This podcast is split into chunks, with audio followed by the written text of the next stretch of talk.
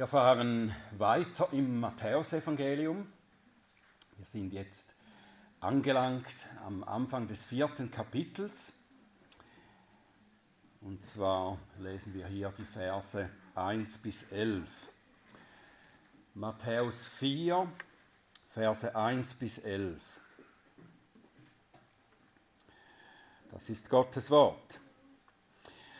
Dann wurde Jesus von dem Geist in die Wüste hinaufgeführt, um von dem Teufel versucht zu werden. Und als er 40 Tage und Nächte gefastet hatte, hungerte ihn. Und der Versucher trat zu ihm hin und sprach, wenn du Gottes Sohn bist, so sprich, dass diese Steine Brot werden. Er aber antwortete und sprach, es steht geschrieben, nicht vom Brot allein soll der Mensch leben, sondern von jedem Wort, das durch den Mund Gottes ausgeht. Darauf nimmt der Teufel ihn mit in die heilige Stadt und stellte ihn auf die Zinne des Tempels und spricht zu ihm, wenn du Gottes Sohn bist, so wirf dich hinab. Denn es steht geschrieben, er wird seinen Engeln über dir befehlen und sie werden dich auf den Händen tragen, damit du nicht etwa deinen Fuß an einen Stein stößt. Jesus sprach zu ihm, wiederum steht geschrieben, du sollst den Herrn, deinen Gott, nicht versuchen. Wiederum nimmt der Teufel ihn mit auf einen sehr hohen Berg und zeigt ihm alle Reiche der Welt und ihre Herrlichkeit und sprach zu ihm, dies alles will ich dir geben, wenn du niederfallen und mich anbeten willst. Da spricht Jesus zu ihm, Geh hinweg, Satan, denn es steht geschrieben, du sollst den Herrn, deinen Gott, anbeten und ihm allein dienen. Dann verlässt ihn der Teufel und siehe, Engel kamen herbei und dienten ihm. Lieber himmlischer Vater, wir danken dir für dein gutes Wort. Danke, dass du zu uns sprichst darin und wir bitten dich jetzt, dass du uns unsere Herzen öffnest, dass wir hören, wie ein Jünger hört, dass wir verstehen können, was du zu sagen hast. Öffne meine Lippen, dass sie deinen Ruhm verkünden. Amen. Die Aufteilung der Kapitel hier, also von äh, Matthäus 3 am, im letzten Teil bis dann Matthäus 4, wo wir heute gelesen haben, diese Aufteilung in Kapitel, die könnte eigentlich etwas äh, bewirken, was wir, äh, was wir nicht haben wollen eigentlich. Sie könnten uns dafür den Blick trüben, dass dieses Ereignis hier, wo wir eben darüber gelesen haben, dass das ganz eng mit dem vorher verbunden ist. Mit, mit der Einsetzung und Salbung Jesu für seinen Dienst. Diese Einsetzung und Salbung Jesu für seinen Dienst durch die Taufe, durch den Heiligen Geist und durch die Bestätigung seiner Sohnschaft durch Gottes Stimme, das ist der erste Teil von dem, was uns hier gezeigt und gesagt, gelehrt wird. Nun kommt der zweite Teil. Das ist die Bestätigung, dass Jesus tauglich, fähig, geeignet ist, der Retter seines Volkes zu sein, der vollkommen gerecht und sündlos sein muss. Wir lesen gleich am Anfang dieses Abschnittes, dass Jesus durch den Geist in die Wüste geführt wird, durch den Geist in die Wüste geführt wird, mit dem Ziel, dass er dort vom Teufel versucht wird. Es ist nicht so, dass Jesus an einem Tag durch die Wüste wanderte und dann es zufällig so passierte, dass der Teufel kam, dann die Gelegenheit nutzte, um ihn zu versuchen. Nein, es ist Gottes volle Absicht. Es muss so sein, dass Jesus jetzt an jenem Ort und zu dieser Zeit geprüft wird. Das ist Gottes Plan. Und darum wurde er durch den Geist in die Wüste geführt, in diese Situation. Das mag uns eigenartig vorkommen, wenn wir nicht gut verstehen, was hier eigentlich passieren musste. Wir müssen Gottes Absicht und Plan hinter den Ereignissen verstehen. Zuerst müssen wir dafür zwei Dinge ausschließen. Erstens war die Absicht Gottes mit dieser Prüfung nicht, Jesus zur Sünde zu verführen. Natürlich nicht. Gott versucht niemanden und er kann auch nicht versucht werden, sagt Jakobus, Jakobus 1,13. Der Teufel hatte sehr wohl die Absicht, Jesus zu verführen, so dass er zu Fall kommt, also zur Sünde zu verführen. Aber das gelingt ihm nicht. Auch der Teufel muss Gottes Absicht dienen in dieser Sache. Gottes Absicht ist es, die Gerechtigkeit und die Unantastbarkeit seines Sohnes zu demonstrieren hier. Das betrifft die zweite Sache, die wir auch ausschließen müssen hier. Jesus wurde nicht in der Weise geprüft, dass am Ende herauskommen soll, ob er standhaft sein kann oder nicht. Das war nicht die Frage, das stand nicht auf dem Spiel. Seine vollkommene Gerechtigkeit und Unantastbarkeit stehen von Anfang an außer Frage. Jesus ist der Sohn Gottes, hat Gott, der Vater, gerade vorhin bestätigt. Er ist Gott und er kann nicht zur Sünde verführt werden. Gott der Vater hat seinen Sohn hörbar für alle bestätigt und jetzt lässt er die größtmögliche Prüfung geschehen. Er lässt das mächtigste und klügste Wesen nach ihm und dazu das Böseste aller Geschöpfe auf ihn losgehen, um zu zeigen, wie sicher und definitiv sein Plan seiner Erlösung und wie unantastbar sein Erlöser ist. Das ist eine absolut sichere Sache. Das stand vor Grundlegung der Welt bereits fest. Eine Vorschattung dieser Ereignis, dieses Ereignisses finden wir schon beim Zeitgenossen Abrahams bei Hiob. Gott hatte am Anfang des Buches Hiob erklärt, was für ein gerechter Mann Hiob ist. Das steht am Anfang vom Buch Hiob. Das ist die Ausgangslage. Gottes Bestätigung der Gerechtigkeit Hiobs. Das ist auch das Ziel der Versuchung Hiobs. Und erst dann kommt der Satan ins Spiel bei Hiob. Er wird das Werkzeug Gottes, um Hiobs Gerechtigkeit zu beweisen. Er bekommt die Erlaubnis, Hiob so viel unsäglich Böses anzutun, um ihn dazu bewe zu bewegen, Gott abzuschwören. Aber Hiob weicht nicht von seiner Gerechtigkeit ab. Gott bestätigt ihn sogar einige Male im Verlauf des Buches.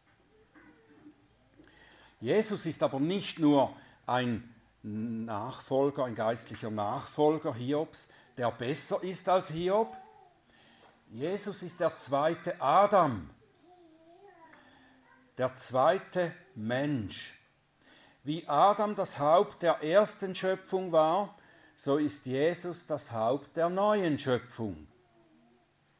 Wie in Adams Versuchung die ganze Menschheit gefallen ist, so wird im zweiten Adam in seinem Sieg über die Versuchung die ganze neue Menschheit gerettet.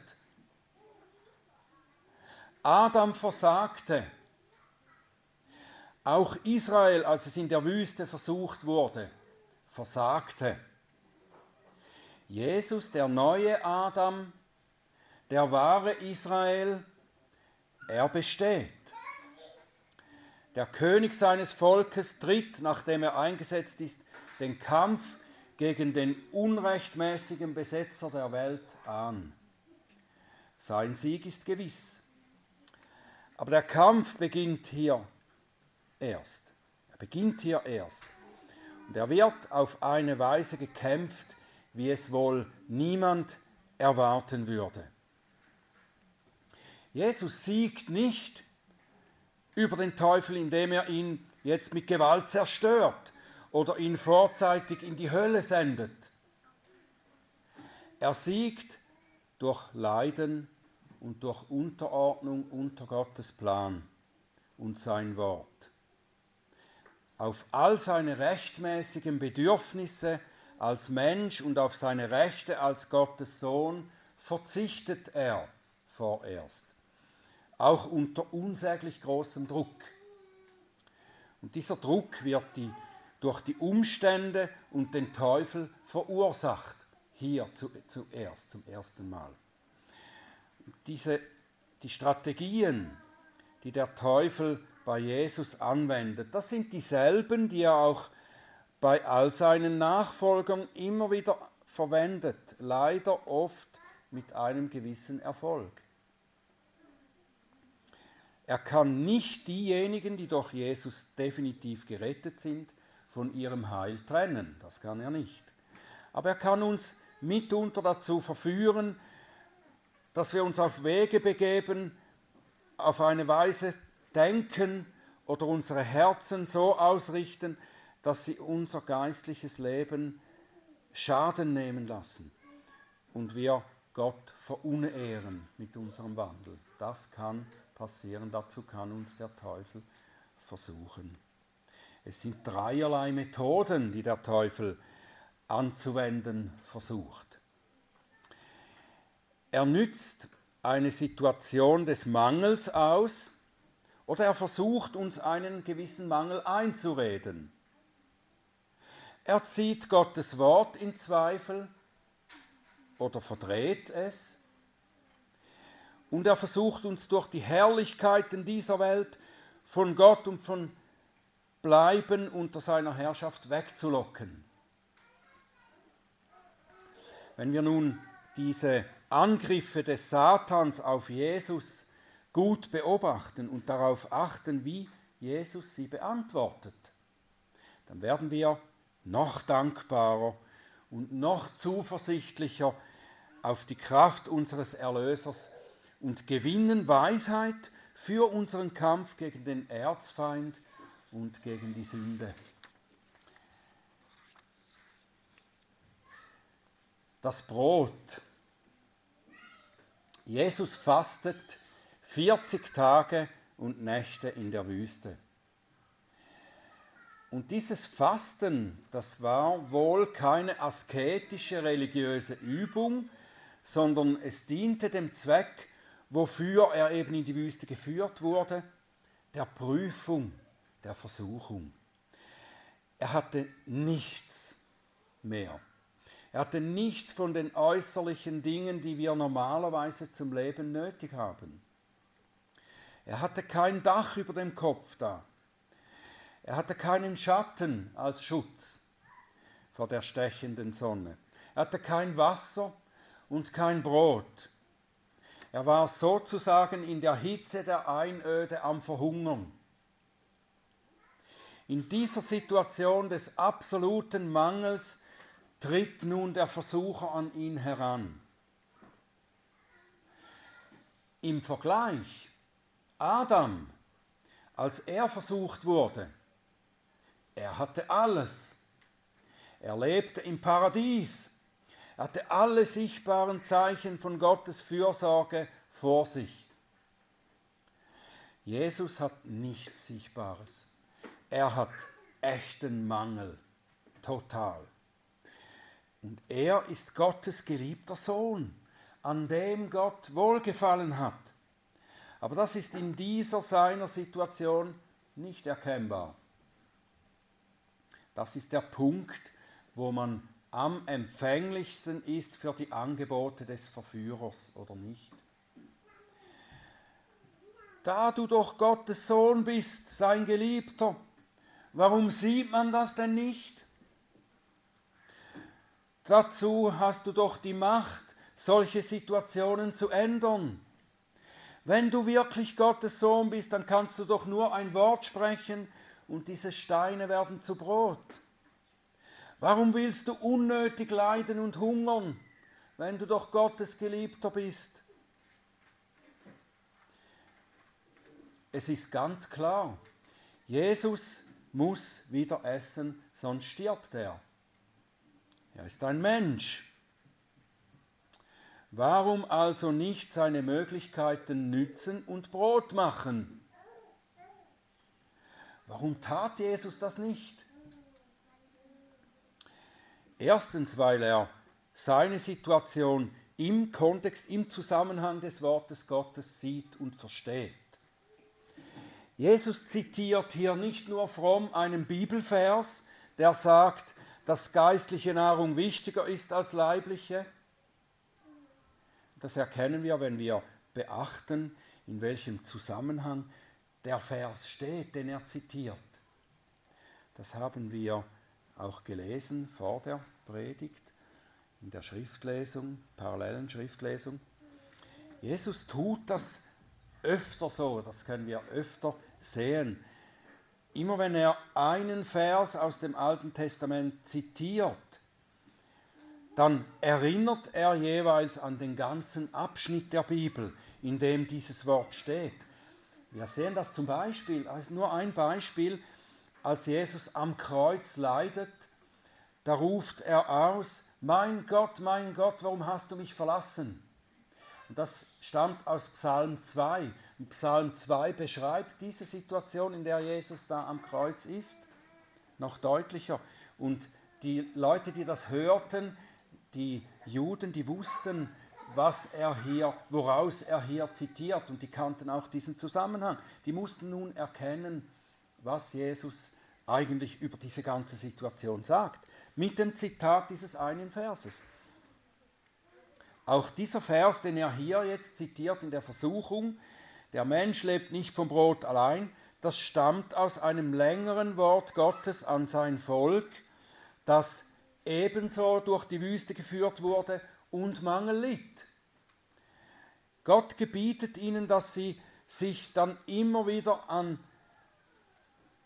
diese Zeit der Wüstenwanderung erinnern und dass sie sich vor allem an den Zweck dieser Wüstenwanderung erinnern. Warum Gott sie durch die Wüste geführt hat.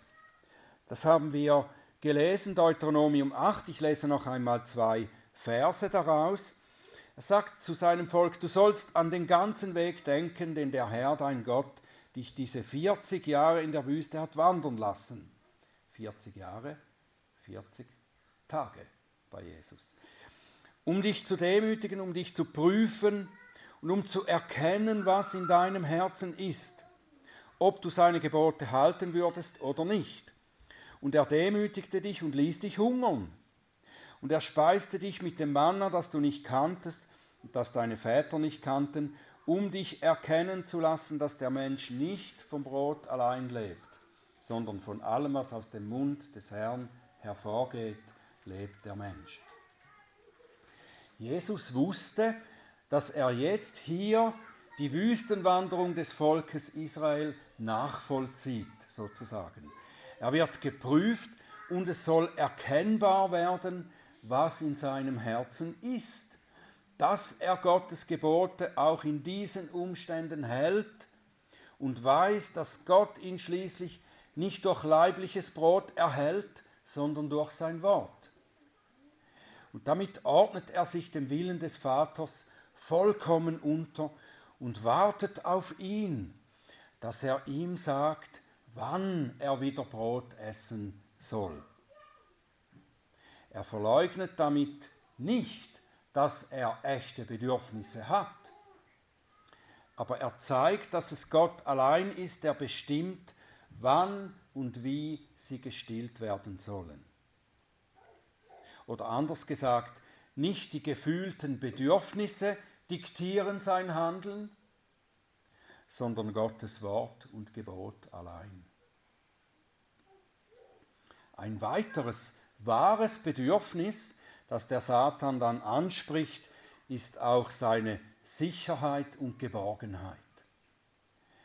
Das ist ein wahres Bedürfnis, das wir haben, oder nicht?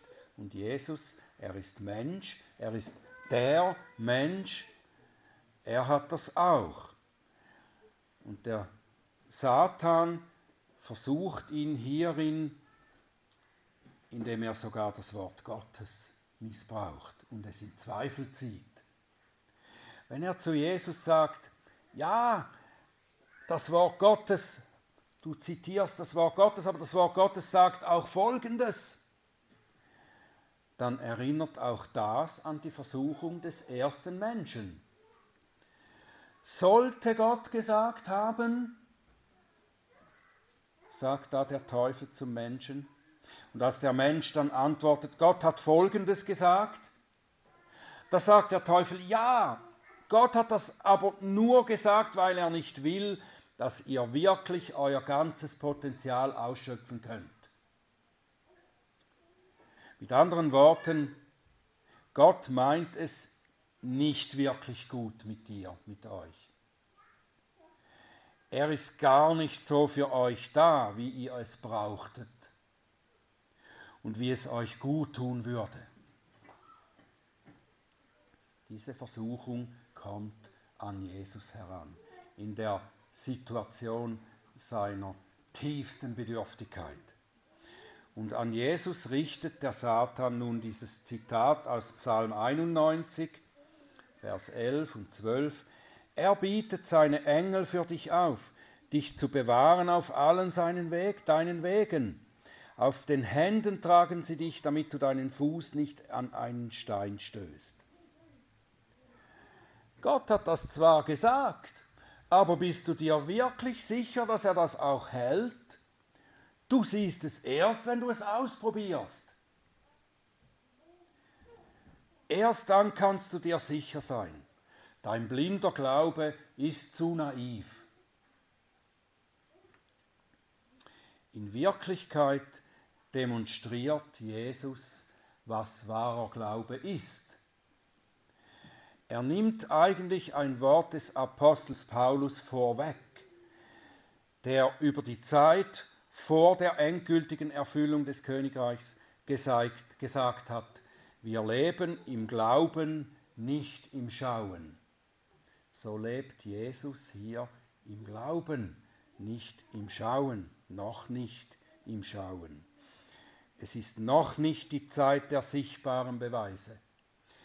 Jesus zeigt, dass der wahre Glaube auf Gott und seine Verheißungen vertraut, ohne sie auf die Probe zu stellen. Der wahre Glaube vertraut auf Gott und seine Verheißungen, ohne sie auf die Probe zu stellen oder sie zu hinterfragen.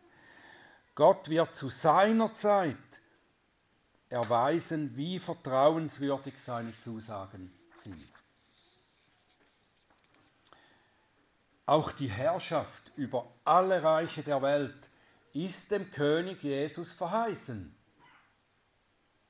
Er wird die Herrschaft über alle Reiche der Welt wieder haben. Als der Auferstandene wird er, bevor er zum Vater auffährt, seinen Jüngern sagen, mir ist alle Macht im Himmel und auf Erden gegeben. Hier in der Wüste steht er erst am Anfang des Weges, auf dem er schließlich zu diesem Ziel kommen wird. Er wird dieses Ziel durch sein Leiden und Sterben erreichen. Der Teufel gaukelt ihm vor, dass er es schneller, früher, ohne Leiden haben könnte. Indem er ihn anbetet, anstatt sich dem Wille seines Vaters zu unterordnen. Zu Adam und Eva sagte der Teufel, wenn ihr auf mich hört, werdet ihr sein wie Gott. Es ist die gleiche Versuchung wieder. Gegenüber Jesus scheint er jetzt sehr offen zuzugeben. Es geht schließlich darum, wem du dich unterordnest, Gott oder mir. Und das stimmt eigentlich, oder? Es geht immer darum, ob wir uns in jeder Situation, in der wir bedürftig sind oder leiden, was immer, große Angebote bekommen. Es geht schließlich darum, wem du dich unterordnest, Gott oder dem Willen des Feindes. Wenn du auf Gott wartest, dann erwartet dich mehr Entbehrung, mehr Leid, sagt der Teufel zu Jesus. Und wenn du auf mich hörst, dann kannst du alles haben, jetzt, sofort. Jesus kann nicht dazu gebracht werden, das Leiden, das Gott ihm verordnet hat, zu umgehen oder zu vermeiden. Dazu kann er nicht gebracht werden. Sein Leiden ist das zentrale Werk zu unserem Heil. Hier tastet der Teufel das Heiligste Gottes an. Und darum antwortet ihm Jesus nicht mehr mit einem Wort aus der Schrift, sondern er jagt ihn jetzt davon. Jetzt übt er seine Macht über den Teufel aus und sagt, geh weg von mir, du hast nichts mehr zu sagen. Wie in dem Moment, als Jesus seinen Jüngern seinen Leidensweg vorhersagt und Petrus ihm antwortet, nein, das soll dir nie geschehen, Herr. Da sieht Petrus wieder den Satan hinter diesen Worten und sagt wie hier in der Wüste, geh weg von mir, Satan. Er bleibt dem Vater unterstellt bis zum Ende. Wie er im Garten Gethsemane sagte, ich würde am liebsten diesen Kelch des Leidens nicht trinken, ihn vermeiden, aber dein Wille, Vater, soll geschehen. Nachdem Jesus gezeigt hat, dass er sich in allem vollkommen dem Vater unterstellt, dass er davon nicht durch die größten Verlockungen abzubringen ist, geht der Teufel weg von ihm. Nicht für immer, sondern wie Lukas schreibt in Lukas 4,13, die, die Beschreibung des gleichen Ereignisses hier, schreibt Lukas, bis zu einem gewissen Zeitpunkt geht der Teufel weg von ihm. Wir wissen, dass er noch weitere Versuche unternehmen wird, den Herrn zu verführen. Weiter, weitere erfolglose Versuche. Und dann heißt es, dass die Engel ihm dienen. Der Teufel geht weg, die Engel dienen ihm. Das bedeutet sicher einerseits, dass, er, dass sie ihn ehren dafür, dass er gehorsam und standhaft geblieben ist. Andererseits heißt es vielleicht auch, dass die Engel ihm nun die so dringend benötigte Nahrung bringen. So wie das bei Elia in der Wüste geschah. Oder? Da ist ein Engel gekommen und hat ihm Brot zu essen gebracht, um ihn zu stärken. Jesus ist standhaft geblieben, weil er sich von Anfang daraus, darauf ausgerichtet hat, nichts als den Auftrag des Vaters zu erfüllen. Auch wenn und gerade weil es bedeutete, dafür zu leiden und Entbehrungen auf sich zu nehmen. Der Gehorsam gegenüber Gottes Wort und die Unterordnung darunter steht über allem in Jesu irdischem Leben, in Jesu Leben als Mensch. Er ist gekommen, um Gottes Willen zu erfüllen, nicht um sich selbst zu verwirklichen.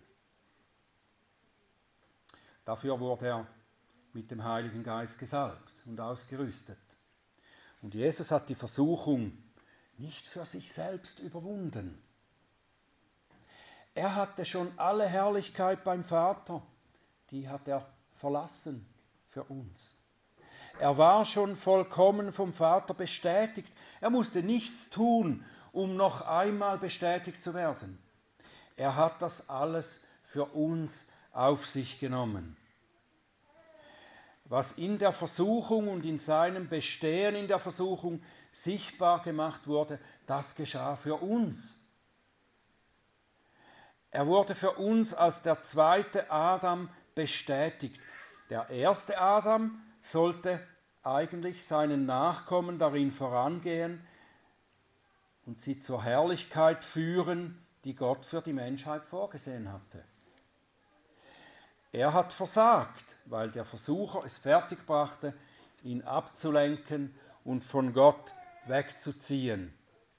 Der zweite Adam ließ sich nicht vom Weg abbringen seine neue Menschheit in die Herrlichkeit zu führen, die Gott nun durch ihn herbeibringen wird.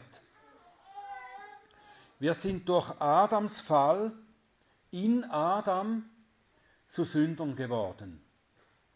Nun in Christus, wenn wir in Christus sind, durch seine Überwindung der Versuchung sind wir zu Überwindern geworden.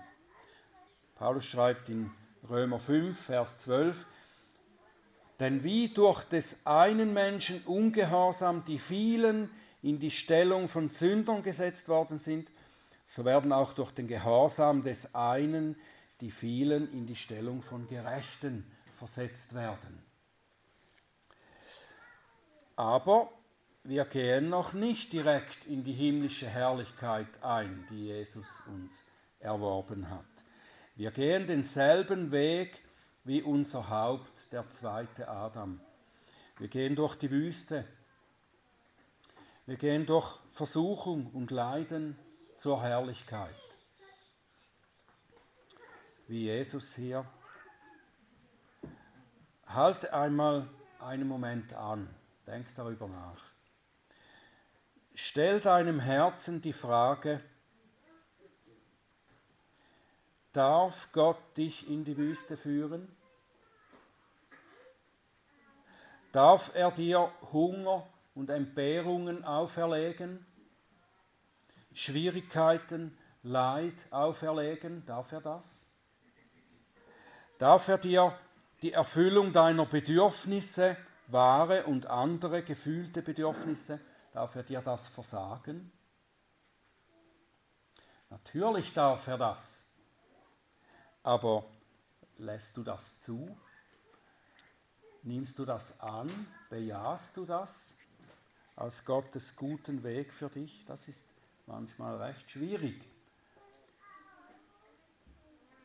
Oder hast du eigentlich in deinem Herzen die Haltung, dass du sagst, ich kann Gottes Liebe und Fürsorge nicht erkennen und es nicht akzeptieren, wenn er mir nicht gewisse Grundbedürfnisse erfüllt.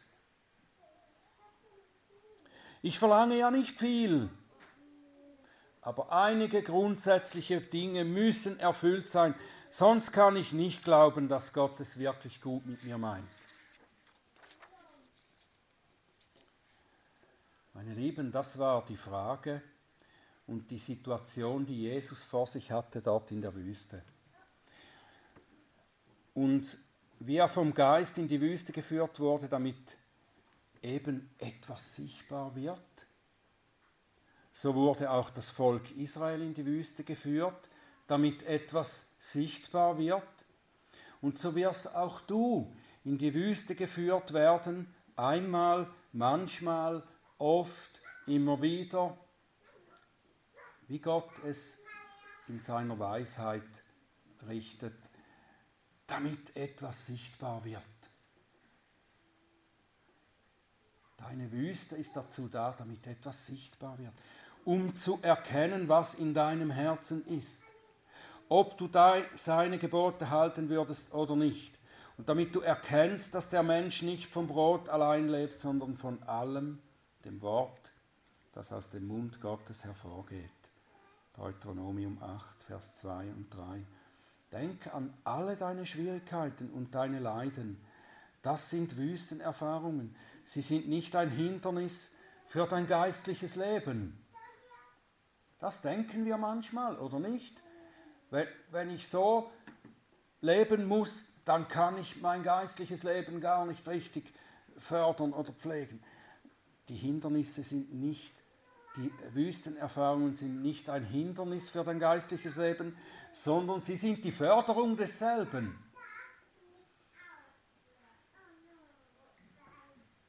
Bevor du in das Land von Milch und Honig von Quellen und Wasserbächen kommst, musst du zuerst in der Wüste dein eigenes Herz erkennen.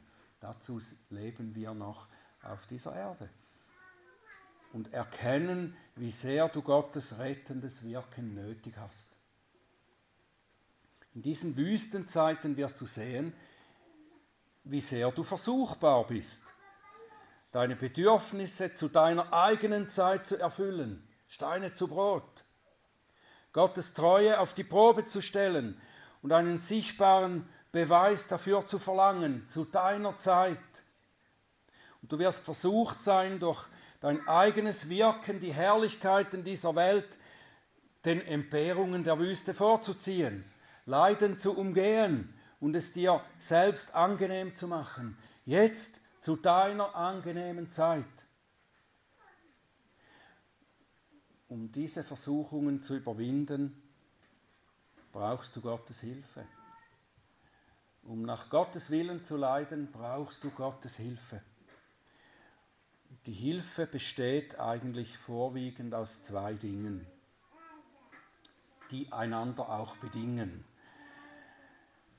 Es ist die Erkenntnis von Satans Strategien und eine gute Kenntnis von Gottes Wort. Wer Gottes Wort gut kennt, weil er es regelmäßig und im Zusammenhang studiert, wird mehr und mehr fähig sein, Satans Strategien zu durchschauen. Es gibt hierzu keine Abkürzung. Studiere deine Bibel fleißig, regelmäßig, ohne Unterbruch. Je mehr du darin Gottes Plan für dich erkennen kannst, desto mehr wirst du auch fähig sein zu erkennen, wie und warum der Teufel das durchkreuzen will. Und du wirst auch fähig sein, und das ist so wichtig wie fast nichts anderes, zu erkennen, dass Leid und Entbehrung in deinem Leben unverzichtbar sind, um dich in das Bild Jesu Christi umzugestalten. Es geht dem Herrn nach durch die Wüste in die himmlische Herrlichkeit. Römer 8, Vers 28 bis 30.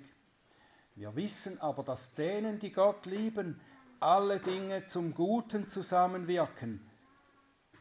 Alle Dinge. Denen, die nach seinem Vorsatz berufen sind, denn die er vorher erkannt hat, die hat er auch vorherbestimmt, dem Bilde seines Sohnes gleichförmig zu sein, damit er der Erstgeborene sei unter vielen Brüdern. Die er aber vorherbestimmt hat, diese hat er auch berufen. Und die er berufen hat, diese hat er auch gerechtfertigt. Die er aber gerechtfertigt hat, diese hat er auch verherrlicht. Amen.